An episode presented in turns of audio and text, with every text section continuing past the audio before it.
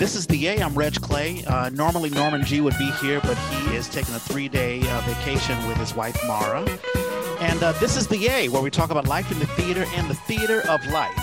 We want to thank uh, Central Works for sponsoring the Yay. Uh, Central Works is um, headed up by Gary Graves and Jan Zvaifler. Central Works, reinventing theater one play at a time. And I have a fantastic guest. Um, a lady who is a, uh, a playwright, a poet. Uh, you've been published in the New York Times. Alison Luterman. Uh, Alison, how are you doing? I'm good, thank you. How are you?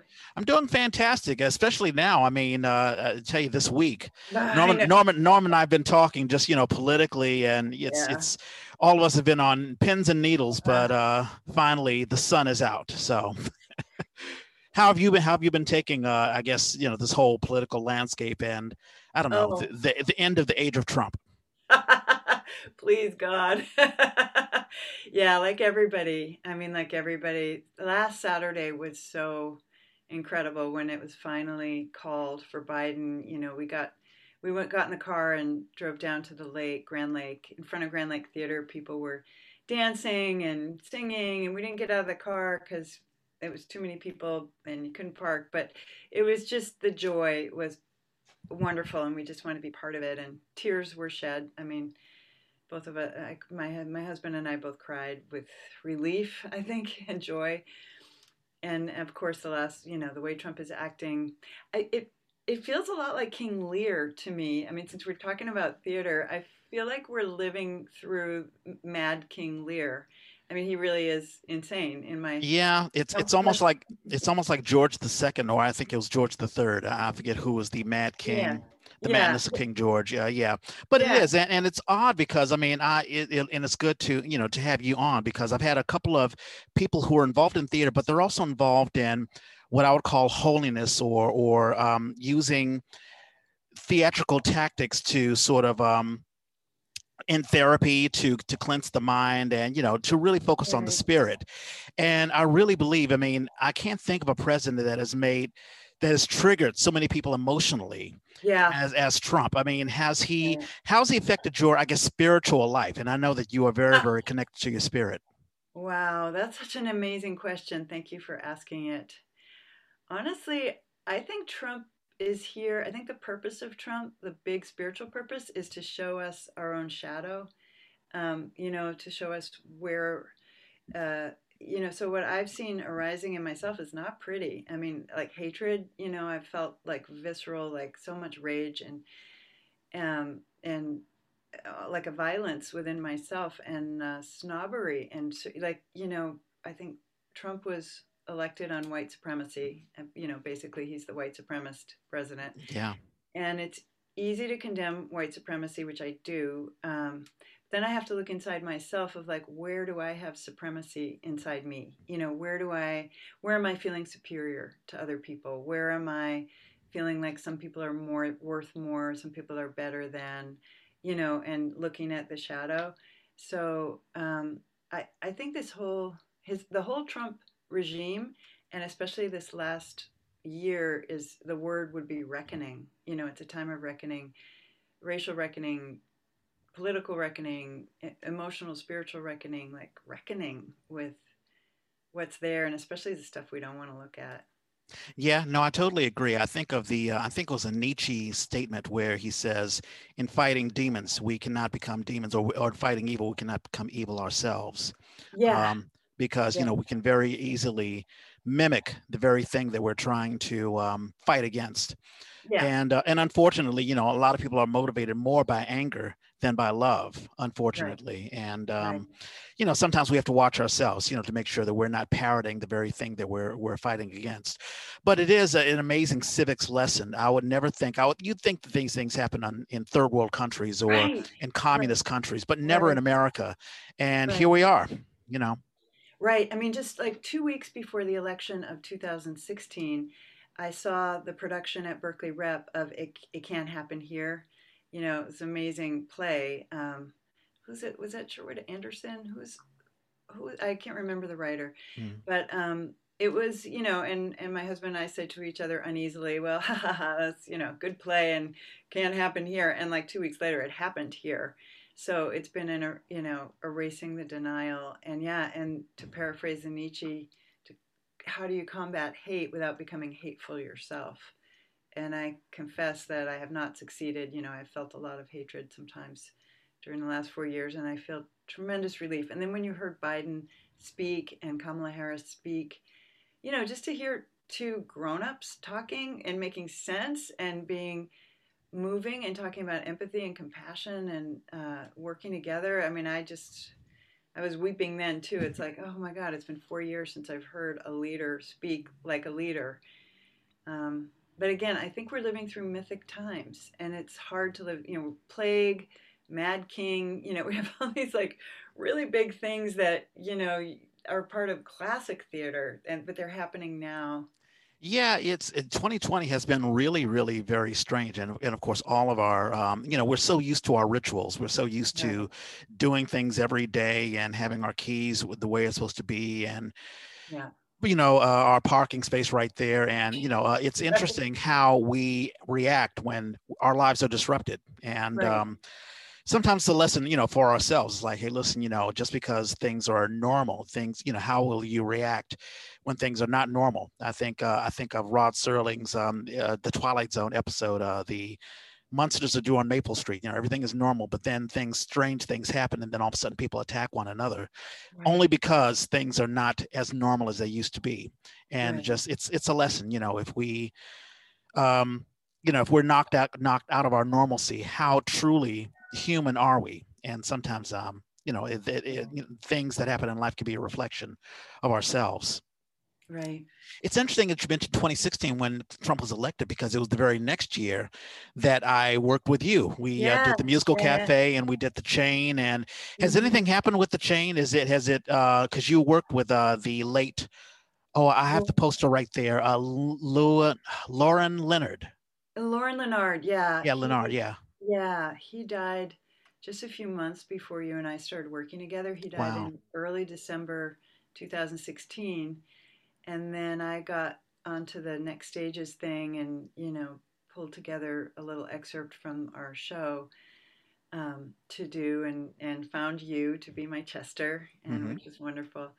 Um, no, it's on pause. I mean, I feel like it needs another revision um, which it probably does. And Lauren, of course, is not here to do that or to write the incidental music. We do have, you know, a full slate of songs that he wrote, and he wrote beautiful music. And I, I would like it to to stay alive, both because I think it's a good play. I think it has things to say to people, and you know, also because it's the last thing that Lauren did, and it was a beautiful thing, and he poured his heart and soul in it, and we really enjoyed working on it together and when I at the time I met you, I was really full of like I need to carry this forward, but how am I going to carry this baby forward, you know, without my partner? Oh, sure. And and I think you're working on other things as well. You know, the beautiful thing about the play The Chain, although it was only a 20 minute, you know, uh, we talked a lot about the musical cafe last week, right. how budding musical writers can get together and write, let's say, just snippets or excerpts of their play to get it exposed, and maybe it'll rise to the next level, or you realize how many change, you know what work it needs to be done. But it's still a wonderful venue. I mean, you know, we were at the um, Shotgun, Shotgun Players, yeah. uh, which is a wonderful venue. And we had a wonderful audience, and it's just a great place. And I met so many individuals that I've been working nonstop with. It's a wonderful thing about theater where you can connect with individuals like Nick Mandrakia mm-hmm. and uh, a bunch of others who I met at that venue. And wow. we've gone on to do other things. And so it's it's sort of the um, really is like proverbial, like the chain. It's like, you know, people are connecting one another yeah. and then you, you move on to yeah. other things. So yeah. even if the chain sort of is in on hiatus, it did some amazing things. Like I worked with Rachel. I worked with her on my little musical uh, the very next, I think it was only a couple of months later. Yeah, Nia. You did. That's right, Nia. Yeah.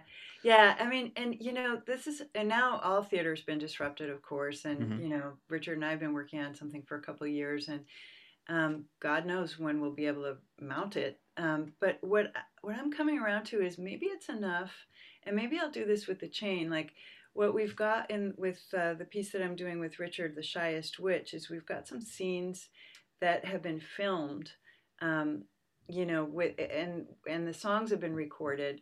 And so we, you can put those little scenes up on YouTube, and so people can get a taste of, you know, the the songs, the scene. It's not the same as seeing a whole play in a theater, of course, but it is something. And maybe with the chain, you're just making me think this that I could um, produce like some little scenes of you know a song or two or oh sure snippets and then people can decide wow i really like that you can see how many yeah. likes or whatever i mean you know this is a good thing about youtube uh, you right. can really sort of test the waters without really investing a lot of resources in you know what you're right. doing uh, just to find out, hey, is this going to work or not? And then if it does, if there's enough likes, then you can go further. Yeah, that's a great idea. So let's. I want. I, would love to get into an origin story. How did you get involved in theater? Where were you born and raised? And when did you get? Oh. When did you? When did the theater bug bite you? Yeah, uh, I was born on the East Coast. I was born in Pennsylvania. My family moved to Massachusetts when I was two, so I was really raised in the suburbs of Boston. Um, my mother loved theater and um, she acted in plays when she was in high school, but I think she got kind of shy around. I don't know. I, I, wish she had gone further with it, but she used to take me to plays when I was a kid. And I specifically remember seeing a community theater production of um, The Crucible when I was about 10. Arthur Miller. What's that? Arthur Miller. Arthur Miller. Yeah. Crucible. Yeah, yeah, yeah, yeah. And I just, I didn't breathe. You know, I, I was young enough so that I it was just real to me. I just remember I was like for the whole second act, you know, and um, and that bit me hard. And then um, I went to a camp, summer camp, where they put on plays. And um, one of the plays that the summer camp put on was Lorraine Hansberry's The Sign in Sidney Brustein's Window. Um, and that's an amazing play. And I saw that when I was pretty young also. And I fell in love with Lorraine Hansberry and I carried her plays around with me in my school bag, you know, in a high school. And, um, you know, so I just got an early sense of what it could be and what it could do. And I saw Hair when I was pretty young too, as a musical. You know, I wasn't into like um, South Pacific or, you know, any of the old musicals, but I loved Hair and then Jesus Christ Superstar and Godspell. I know I'm dating myself, but these were all yeah. Yeah. I remember talking to, I forget who, uh, maybe Joel Knopf. I remember I, I, had him on the Yay. But in any case, we are t- yeah, that during that time, the 70s, musicals were sort of changing. You didn't have the yeah. Sondheim and the Rodgers and Hart and the standards way of producing musicals. It sort of borrowed from the 60s, the hippie generation. Yeah. Um, I don't know if you were old or are you, I mean, are you, do you consider yourself a, a hippie or were you too young to be that? I was a little too young. I was born in 1958. So 1968, 69, summer of love, I was still a kid. Um, but I, I sort of in my sensibilities, I am a hippie, and I listen to all that music. And I mean, I used to listen to the Hair. My parents had the Hair album, and I would listen to it like come home from school, junior high, push all the furniture in the living room, you know, to the side, put on the Hair record, and dance my, you know, just, you know, and and also with Jesus Christ Superstar, and also with Godspell. Those those records, you know, were really big deal for me. Um, and I didn't even think of them as traditional musicals. Like the musicals my high school put on were Carousel, which I thought was corny and uh, sexist, and you know, Once Upon a Mattress. I wasn't in any of those, but I was president of the drama club. We had I went to a high school that had both a drama club, and then they also did musicals. And I, at that point, was a real snob about musicals, and you know, I I was doing drama, and it was you know intense, and I was like to play Tennessee Williams heroines who were dying of unnamed venereal diseases and you know like mm. that was my that was my wheelhouse. And uh and also i couldn't i wasn't really a good singer. I'm not a great singer so i couldn't i was too shy to audition for a musical anyway. But you saw yourself um, as an actress? I mean did you yeah, did you love I, being really on stage?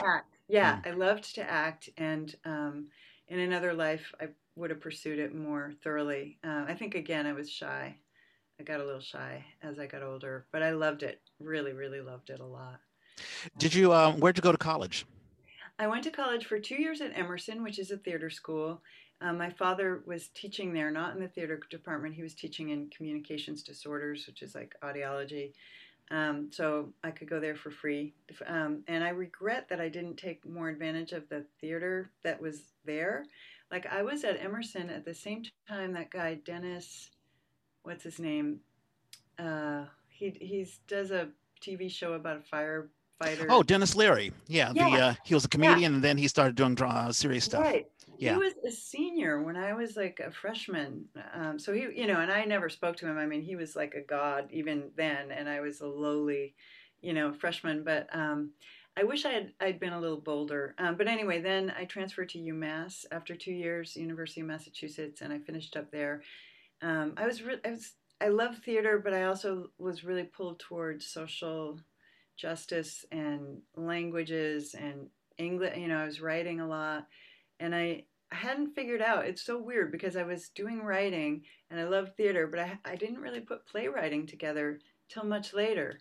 Even though in high school I wrote. Um, I wrote a play, and I was I told you I was president of the drama club, so I produced mm-hmm. Uh, a series of student written one act plays. You know, so I was doing all that stuff in high school, and then uh, I don't know I.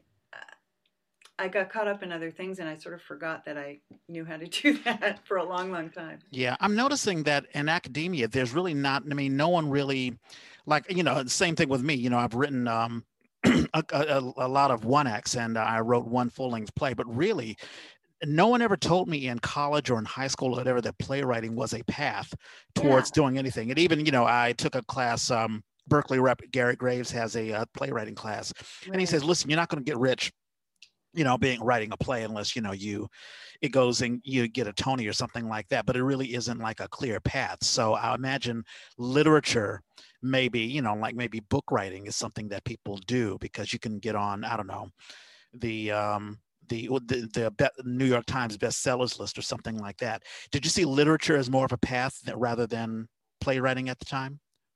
Honestly, I was really groping, you know, in, in college. I mean, I they had to sort of put a gun to my head to make me declare a major. Like I was taking classes in every department. I I would have stayed if I could have. I would have just stayed and gotten like three BAs in you know sociology, and I did end up with an English degree. And I guess I, I, you know, I was really being put my parents were like get a teaching certificate get a teaching certificate which was very good advice which i refused to follow. It was great advice. I'd never got a teaching certificate because i thought oh that's a girly thing. Like women you know are always being told they have to be nurses or teachers or secretaries and i'm a feminist and i want to do i don't want to teach. Well, turns out i really love teaching and um, when i graduated college with a BA in English and no idea what I was going to do, I I joined Vista, Volunteers in Service to America. Ah, Vista, yeah.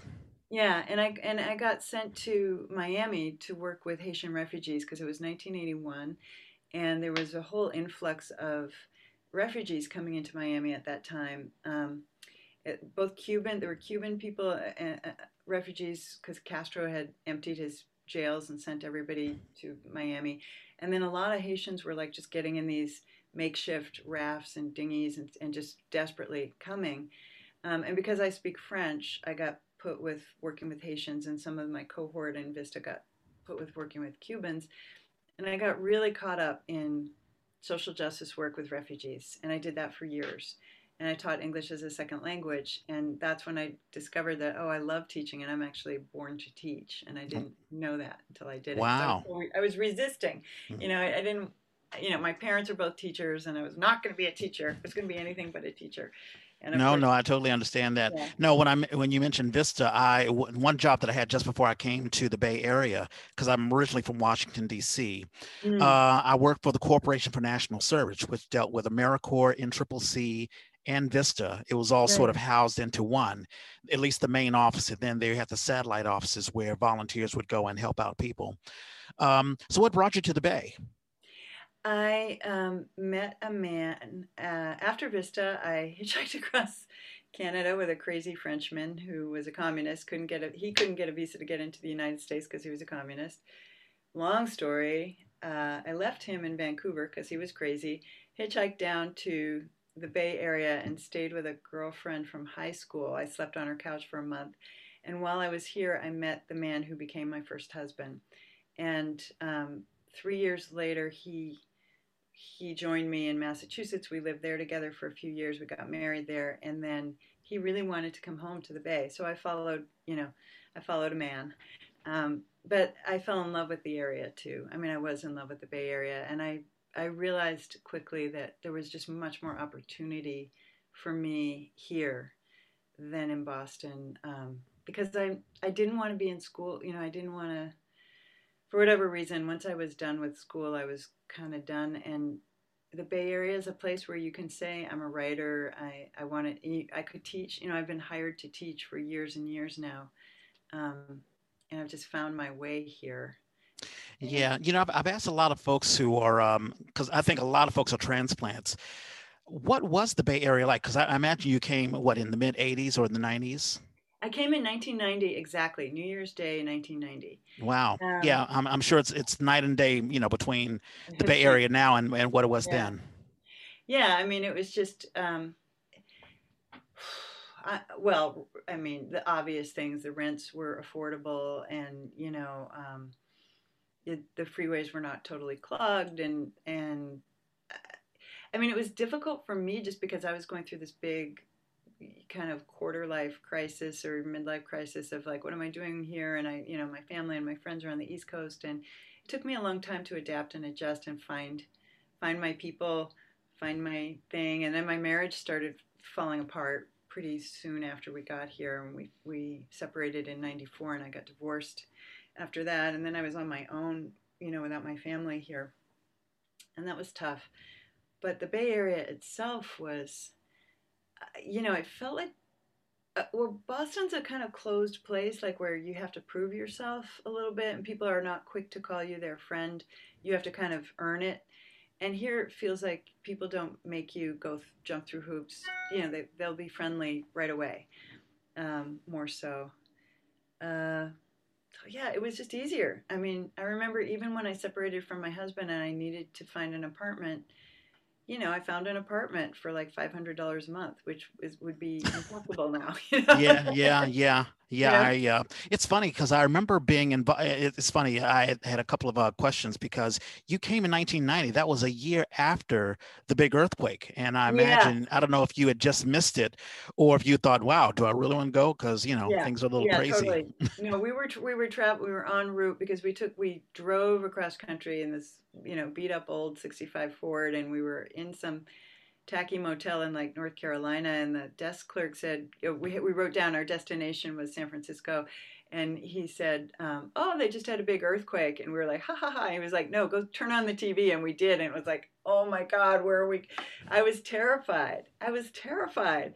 It looked like the whole marina was burning my husband and I had a huge fight about would it be better to die by fire or drowning if you were on a bridge.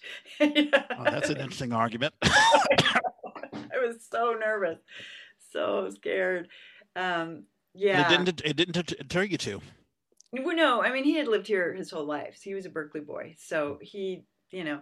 And then I sort of adapted like one does here. I mean, we all kind of live with. We know that there's earthquakes, and we just live our lives here. And yeah, you know. There you go. Yeah, you know it's funny, uh, and also I I spent I visited Boston. I've never been there. I, I lived in New York for five years. I went to school mm. and then I stayed an extra year. And I imagine Boston and New York are a little bit.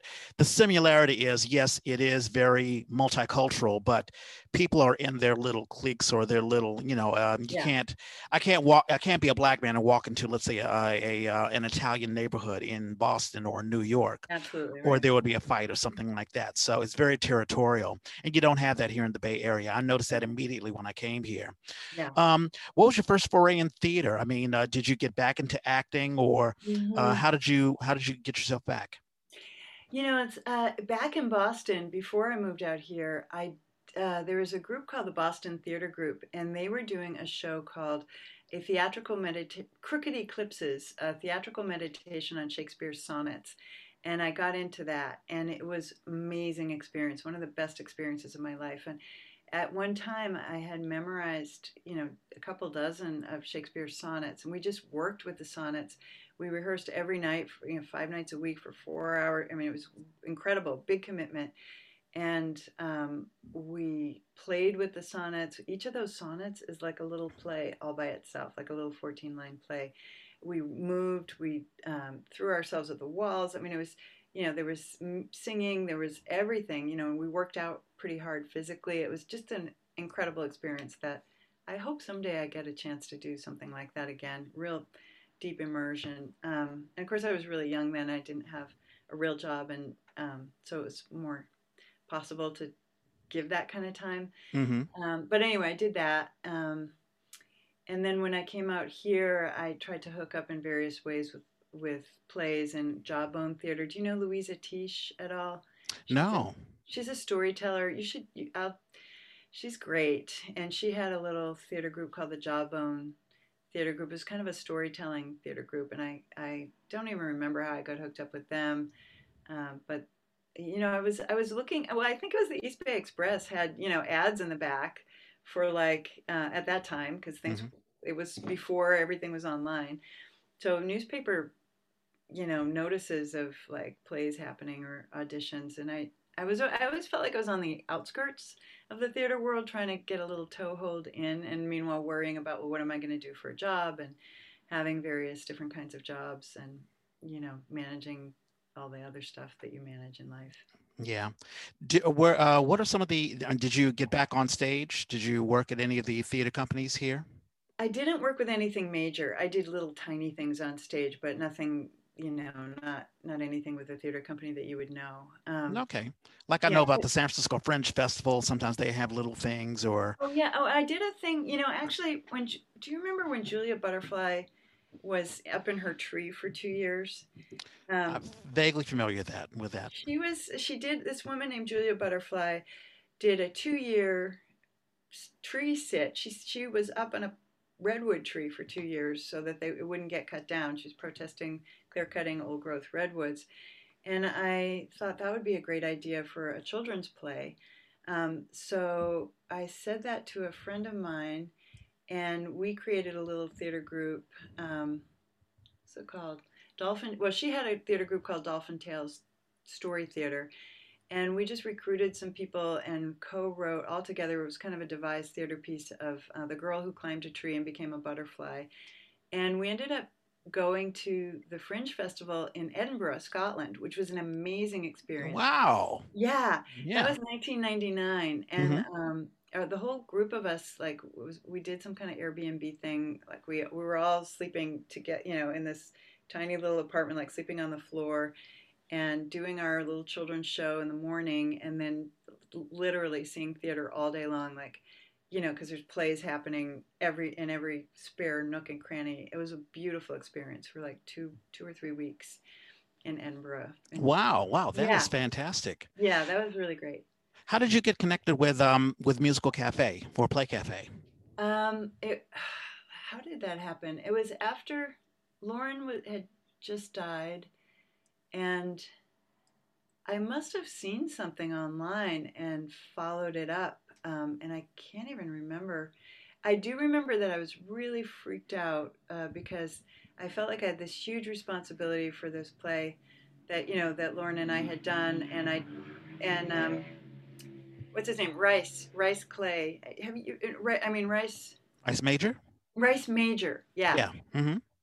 So kind to me because I had reached out to them and they were like, "Yeah, submit your thing and i was like but uh, and they sent me the you know what you have to do and i had to take this whole play that um, lauren and i well i wrote it but you know we had collaborated every step of the way and i had to figure out what 20 minutes worth to take and which songs to choose and you know it felt like a lot i was kind of overwhelmed and rice kindly like met me for coffee and kind of talked me through it and said he would help me and he did help me and then Jerome was really kind. Like everybody was so kind and has continued.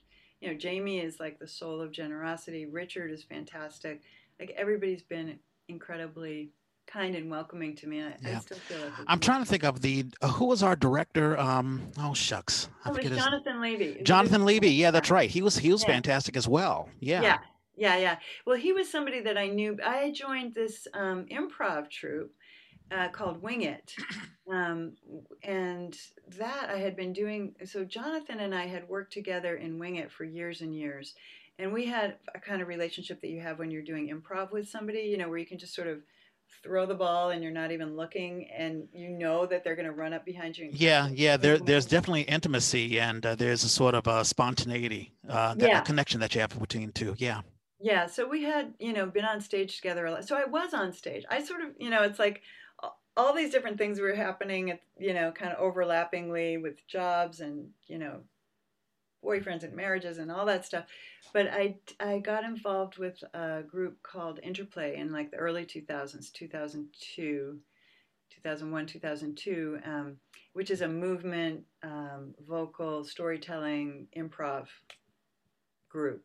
Wing It was a group, and Interplay is the process that we used. And I met Jonathan there, so I've known Jonathan for almost 20 years.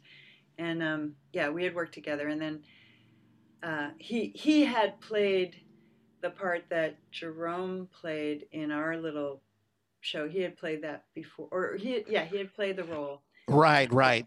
For those who don't know, so the chain is basically about uh, individuals who have dialysis or who have a uh, kidney, they need a kidney transplant.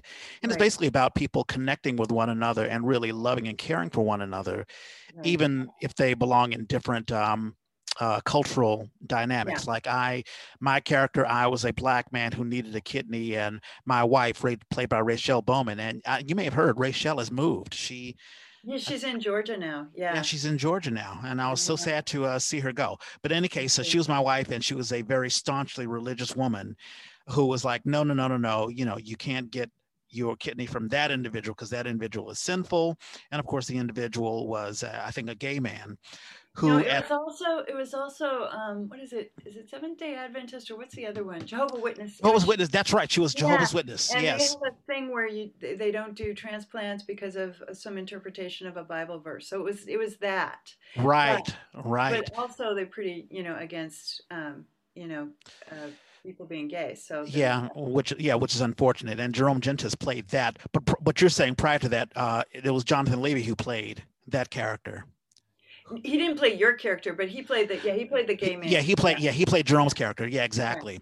So yeah. yeah. so no, it was wonderful. I mean, it was of course it was very small. Uh, you know, it's just we only got a little uh, snippet of it, but it was still very very touching and heartfelt. And uh, anyone's like, you know, a play about someone with a disability. Well, now in 2020, you know, now illness is right there on the front map with you know everyone dealing with and also caring for one another. You know. Um, you know, wearing a mask means that you care for yourself, but you also care for someone else.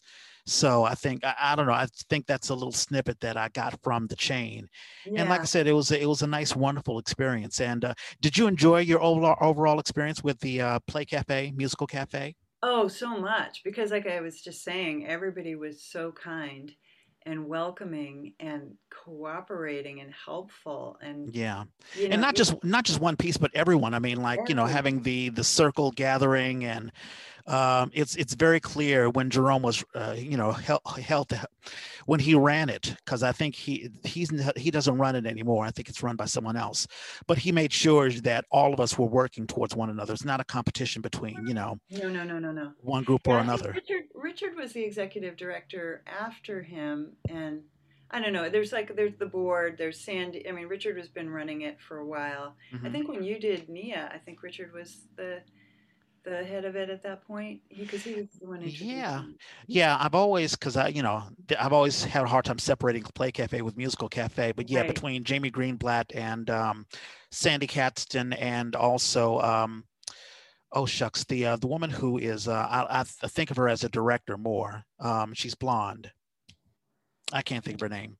Yeah. But in any case, but all of them, you know, they, they're yeah. very, it's a very, Loretta, Loretta Janka, that's oh, yeah, Loretta, yeah.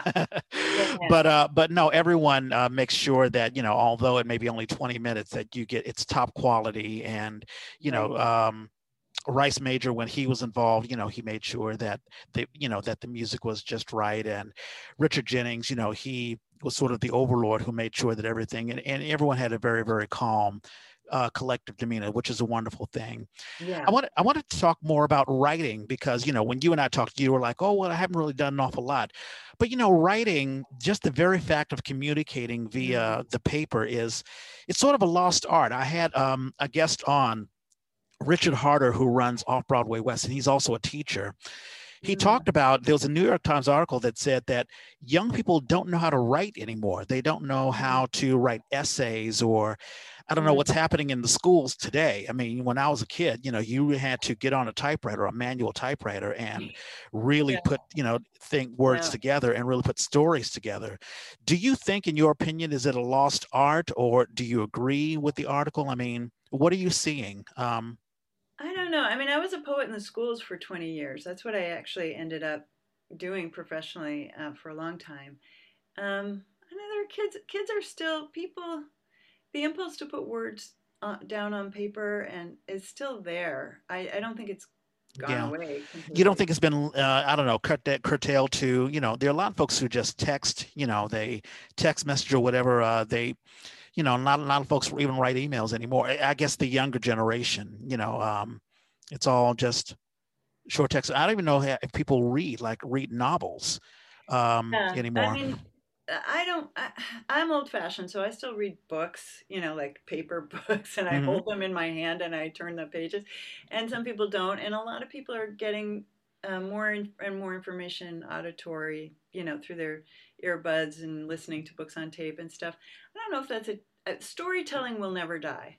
Storytelling is eternal. Storytelling is the oldest profession. Storytelling's been with us since we were all sitting around a fire before writing was invented. We had storytelling and you know playwrights are storytellers act you know theater makers are storytellers writers are storytellers and so the forms change but the essence of like me wanting to tell you something about my day and maybe act it out a little bit and dramatize it and you know the the wild beast that i mm-hmm. you know chased for miles through the underbrush and the dangers that i went through and the the heartbreak and the love and all that you know i'm always there's always going to be people needing to convey their experience of being human to each other. So I, I don't think storytelling is in any danger. I think the forms are different. Yeah, no, no, I totally agree. It takes me back to, you know, let's say a mother t- telling a child a story, you know, just before bedtime, right. or a grandmother telling, you know, the story of, you know, what their elders did or what have you, and how engaging that can be. Um, no, you're absolutely right. As a has it been a, a difficult or easier transition being a playwright? Um, because you know there are all sorts of, you know, I guess there's a format or there's a way in which you you know you come into a theater. Well, let me ask you this: Have you had how many uh, how many plays, if any, have you had produced or uh, have worked on aside from the chain? Uh, probably about a half a dozen or so. I wrote a play called Saying Kaddish with my sister so I mean, part, I just want to revisit the, the other question of like when how did you get reconnected with theater? One yeah, thing sure. I, I, saw Vagina Monologues in like 2001 or something when um, Eve Ensler came to town and she was doing it in San Francisco. I saw her. I saw her doing it as a one woman show in San Francisco, and then I went to a little tiny feminist bookstore in Berkeley and and heard her speak and. I was just captivated. I was like, "Oh my God, this is what I want to do!" I, you know, the power of this. And then I started working on a play called um, the, Saying Kaddish with my sister. Kaddish is the Jewish prayer for the dead. And um, the play was about two sisters whose mother dies, and they say there's a tradition in Judaism where you say that prayer once a week, every uh, for like 11 months after a loved one dies, um, as a way to kind of you know, it's a ritual that you do. So my sister and I did that after our mother died. We would we're long distance. We'd call each other up and say the the prayer on the phone to each other, and just it was really nice. It was a great thing. We to stay connected in that way during that time. So in my play, though, the sisters don't get along, and one of them is an Israeli settler who is living on the disputed territories, and she's very orthodox, and she's done that whole thing. And the other one's like a performance artist with pink hair, you know, who does stand up.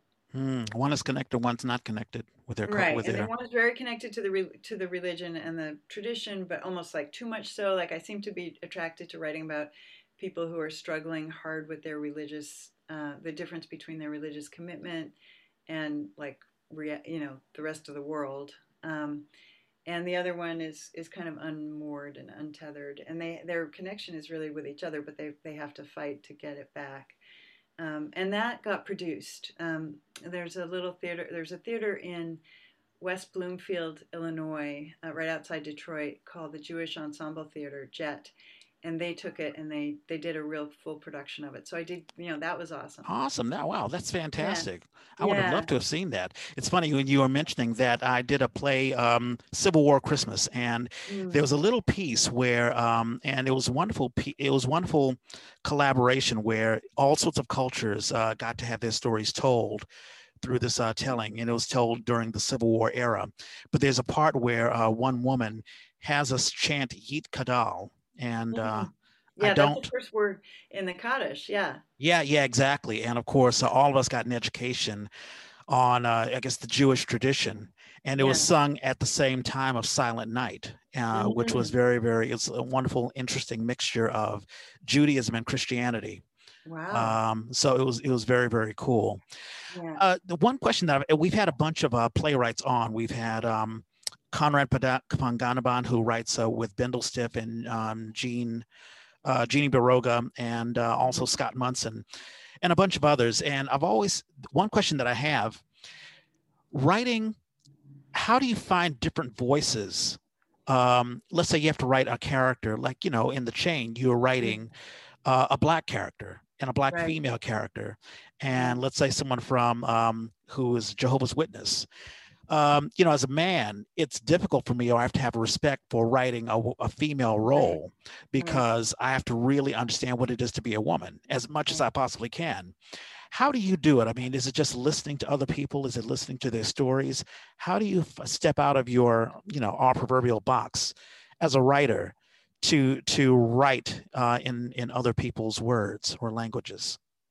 That's such a great question. I, I think with great humility, with tremendous, huge amount of humility. I mean, I, I've been actually reflecting on, you know, this last year, there's been this incredible, um, long overdue emergence of um, black voices and in the theater world, as you know, you know, saying we want to be the makers, you know, we are, I mean, there, there already are black theater makers, but like I have a question in my mind now. I want to be able to write black characters and all kinds of characters, but I don't want to overstep and I don't want to be presuming I mean it's it's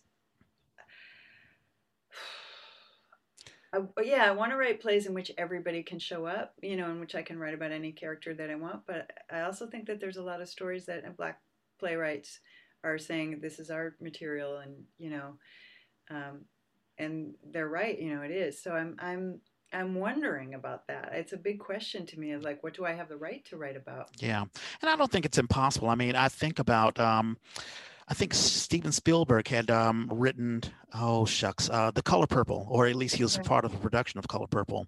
And there was a bit of controversy. Oh, gee, you know. Steven Spielberg is a Jewish guy. How can he do that? But right. it still rang true and you know we still got to see a wonderful performance by Whoopi Goldberg, and uh, so, you know, speaking as a black man, I don't see that much of an issue. I mean, when someone says, "Hey, I'm in control. I'm a white person," you are not going to have control, or I'll give you a little bit of control, but I'm holding on to what I have.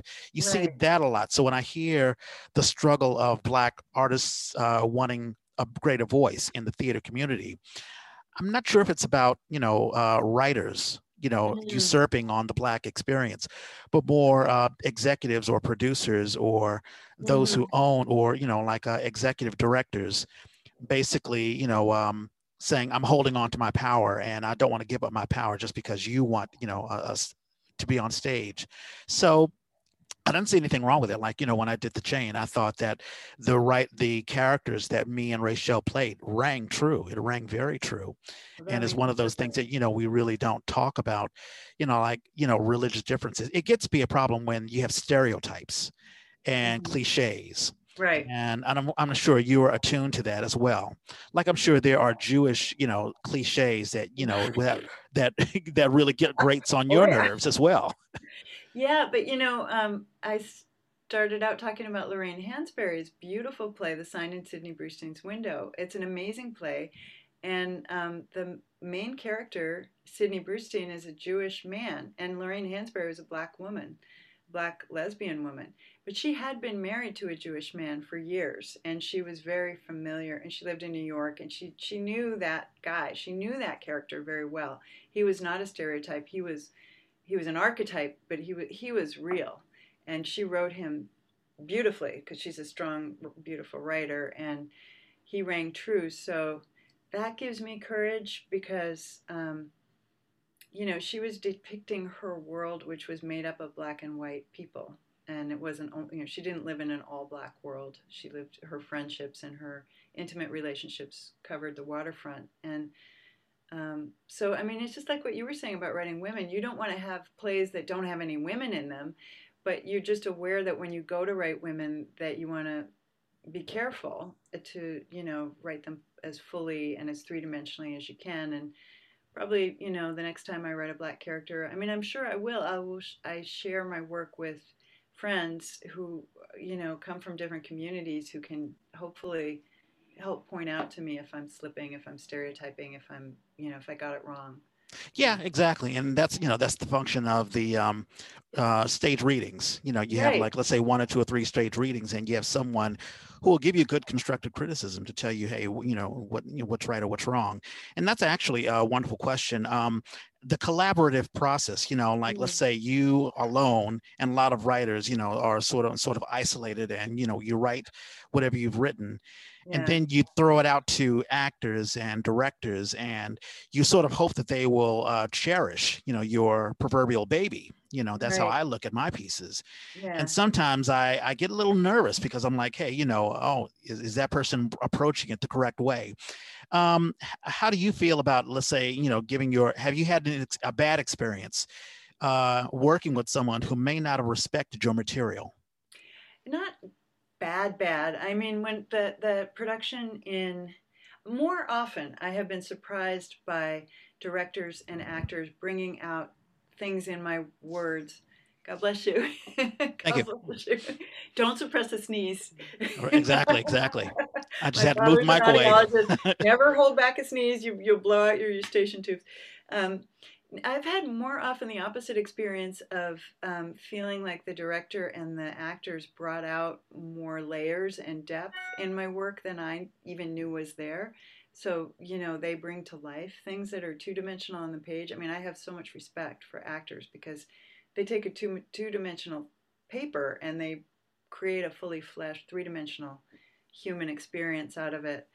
Um, I know that the production in um, Illinois that I mentioned, you know, I got I wasn't able to fly back and forth to Illinois for rehearsals because of money.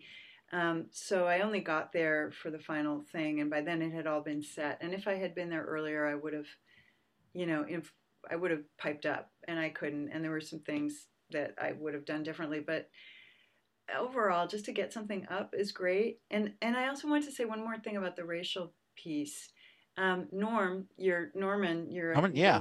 Norman yeah. Gee. Yeah. Norman Gee. Um, you know, he does. He often does the play cafe. He's often the actor there. That and so I had written a play that was two, a man and a woman around a hot tub, and Norman played the man at a play cafe, just table read, cold read. He was great. He killed it.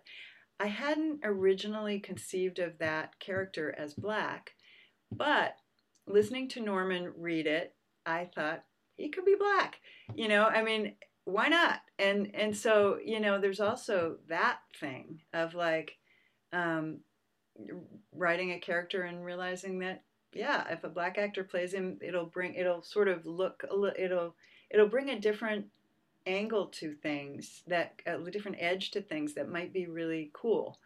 Um, so, yeah, yeah, and that's you know, and minority actors, we love that. You know, say it's like, well, this character wasn't really written for a black person. But, oh, wait a minute, that's a good read. Okay, maybe you know. Yeah, and sudden, I mean, if I, I, would cast Norman in that in a minute, you know, and you know, I um, I think a lot of my characters tend to sound Jewish when they start really talking, you know, because those are the voices that are really embedded in my head. Mm-hmm. And I thought, well, maybe it could be a black Jew, you know. I mean, there are they exist, you know. Yeah. I mean, well, I don't know if you know this, but you know, Norman is married to Mara, who was a Jewish woman, and you know, so he practices a lot of the uh, Jewish Jewish traditions. So. Well, he was he was nailing that dialogue and that sort of fast, snappy um, aggressive, you know, intellectually aggressive way that that character. Yeah, he knew the yeah. language. Yeah, he knew yeah, the rhythm. He, he, had that, so I was like, oh, Norman could play this guy. Um, and, you know, yeah, if we ever could get a production with a hot tub on the stage, which I think would be really hard. So I think it should actually be a radio play, in which case nobody will even know, and it doesn't matter. So yeah. Oh, sure, sure. Are you seeing because you mentioned being a bit of a feminist, and I'm sure you're still a feminist. I mean, you're you're a teacher, yeah. and um, are you seeing are you seeing a lot of uh, proper representation of women, let's say on stage or even as directors or whatever here in the Bay Area? Yes, I think there's really great. Um, f- there's great feminist theater here, and there's a lot of strong. I mean going to play cafe those table read things and um, i used to go regularly um, I haven't been for the last while because I've been teaching on Thursday nights a lot. And um, yeah, there's a lot of, as you know, really powerful women in the Bay Area theater scene. I'm sure they're, you know, still the statistics overall nationally are not good in terms of women getting their plays produced. Uh, that needs to move. But you know, one of the other projects I've been involved with is when I got involved with doing um, the chain. I met Sheila Ramesh, who was the music director um, for the for that for that um, class of the chain. You know, for May to, uh, 2017, and she and I have collaborated on a song cycle, a feminist song cycle called "We Are Not Afraid of the Dark," that was supposed to have and we were we were had a performance scheduled for June 1st in New York City with three professional singers, um, singer actors, and it had been an amazing process. Um, and then you know the pandemic and everything. You know, hopefully we'll get to do it hmm. next year. Yeah, hopefully in the future. While. I, I think we have about ten more minutes left, but I, um, I see that you are the writing salon. Can you tell me about the writing salon? Oh yeah, happily. Um, it's a school for grown-ups who want to um, write. And so it's people like yourself who have day jobs and you know are not ready to enroll in like a graduate program necessarily but who you know really want to take a writing class. And we we offer a variety of classes. There's screenwriting and playwriting. I've been teaching a memoir class for decades there called write from real life which i love so i have people from all walks of life in my classes um, some of them have you know MFAs in writing. Some of them have never written before. So, you know, it's a really wide range. Um, they come to the class because you know they've had experiences in their lives and they want to write about them and they want to learn how to shape the narrative. And I actually have been using a lot of what I've learned in playwriting to help people shape their memoirs because you know to make an arc, a character arc, to have uh, a hero's journey to have a beginning, middle, and end, all that kind of stuff. Well, yeah, yeah, that know, is fantastic. Learning in one genre Yeah, yeah, yeah, we'll totally we'll promote that. Uh, the uh, the the um, writing salon. Is it a uh, is it a paid paid class or um, can can anyone join? Yeah, yeah, it's paid. Um, anyone can join. It, it is, you know, you do have to pay. Um, the website is writingsalons.com. Currently, all the classes are on Zoom. Um, they used to have like some remote classes, and then I was usually teaching on site. I didn't want to teach on Zoom because, you know, I like being in a room with people. I like getting out of my house when I can. But um, it's actually turned out to be better than I feared. Zoom is actually working pretty well. So um, no, that no, that's fantastic. I was just thinking because I had a, uh, a, writing teacher, actually an acting teacher, but uh, her name was Akanke, and uh, she. This is when I was in high school, and she got all of us to write a journal. And she said, "I want you to keep a journal." And of course, we were mm. 15 years old, and we were like, "Oh, a journal? What are we going to write about?" And of course, we didn't have any life life experiences to write about. Just writing about, you know, I went to school, and there's this girl that I like, and blah blah blah.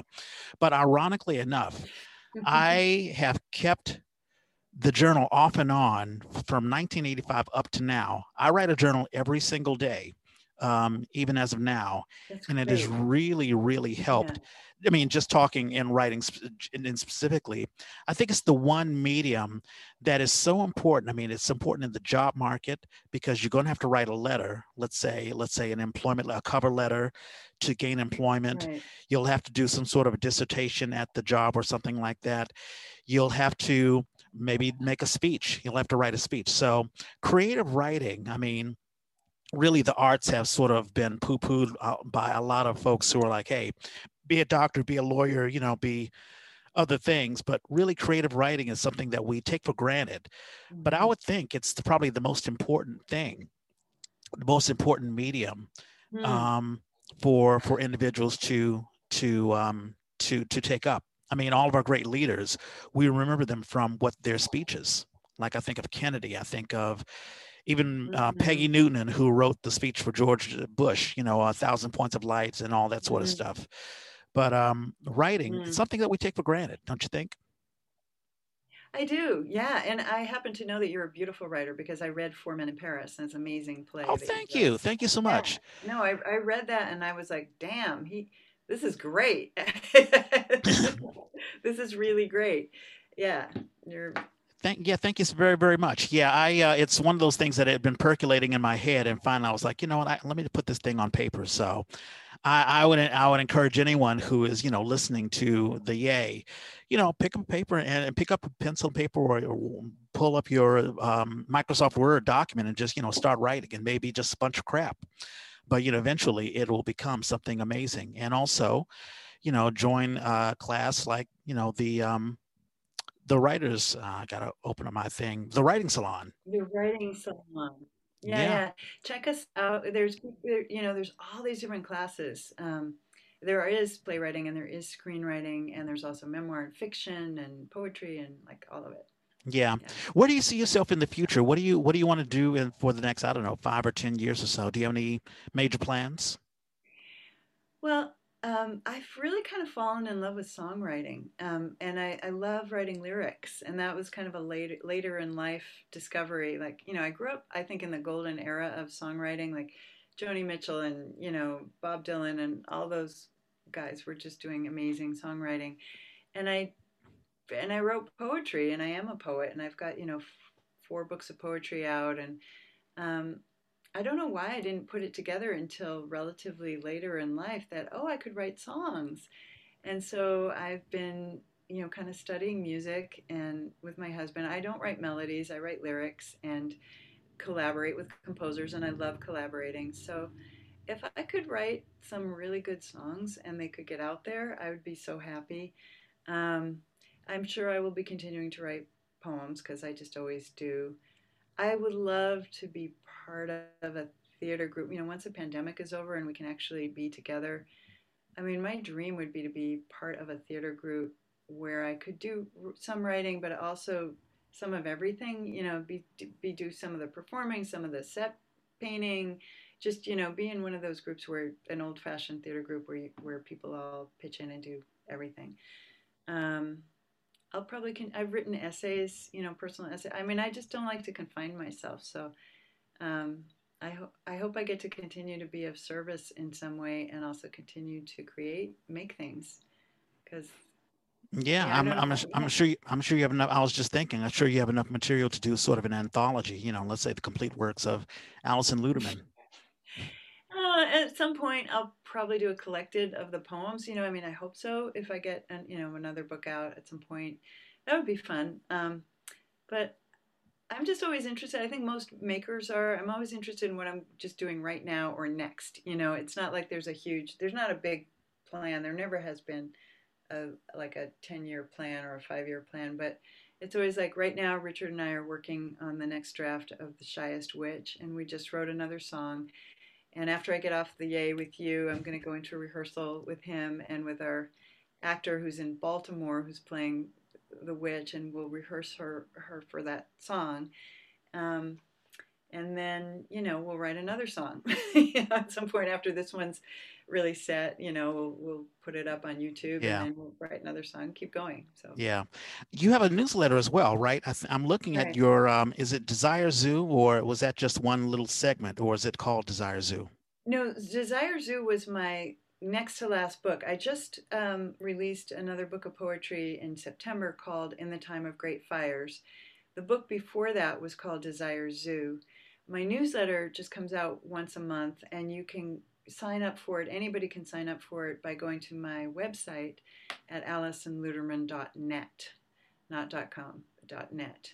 Yeah, and we'll have a um, link to it that people can just click you. on. Yeah.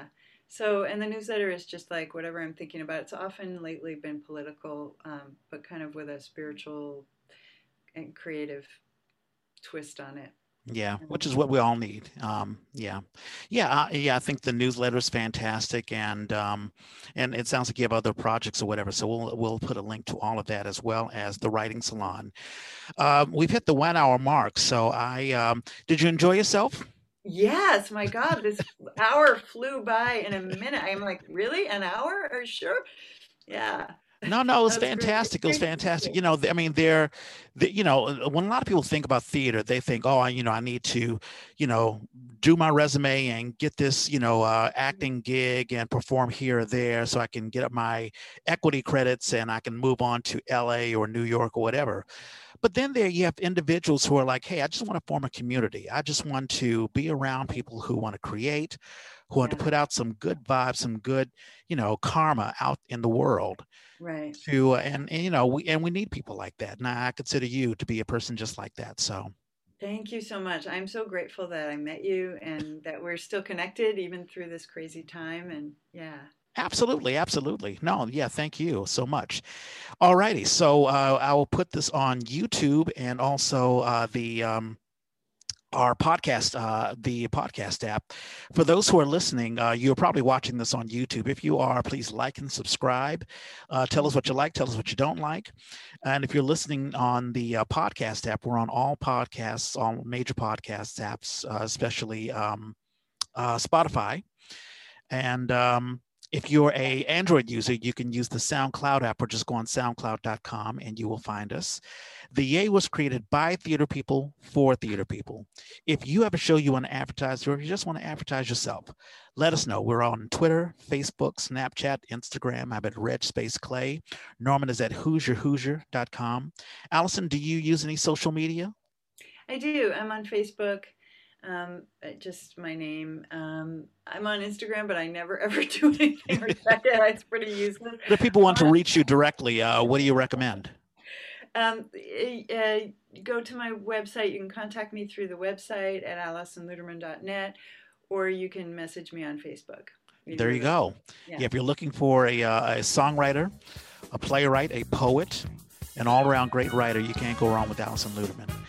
All right, Alison, I'm going to let you go. Thank you so much. And as Norman and I always say, we got to find a better sign off, and we are out.